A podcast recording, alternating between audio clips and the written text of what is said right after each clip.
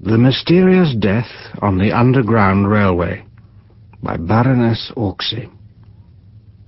It was all very well for Mister Richard Frobisher of the London Mail to cut up rough about it. Polly did not altogether blame him.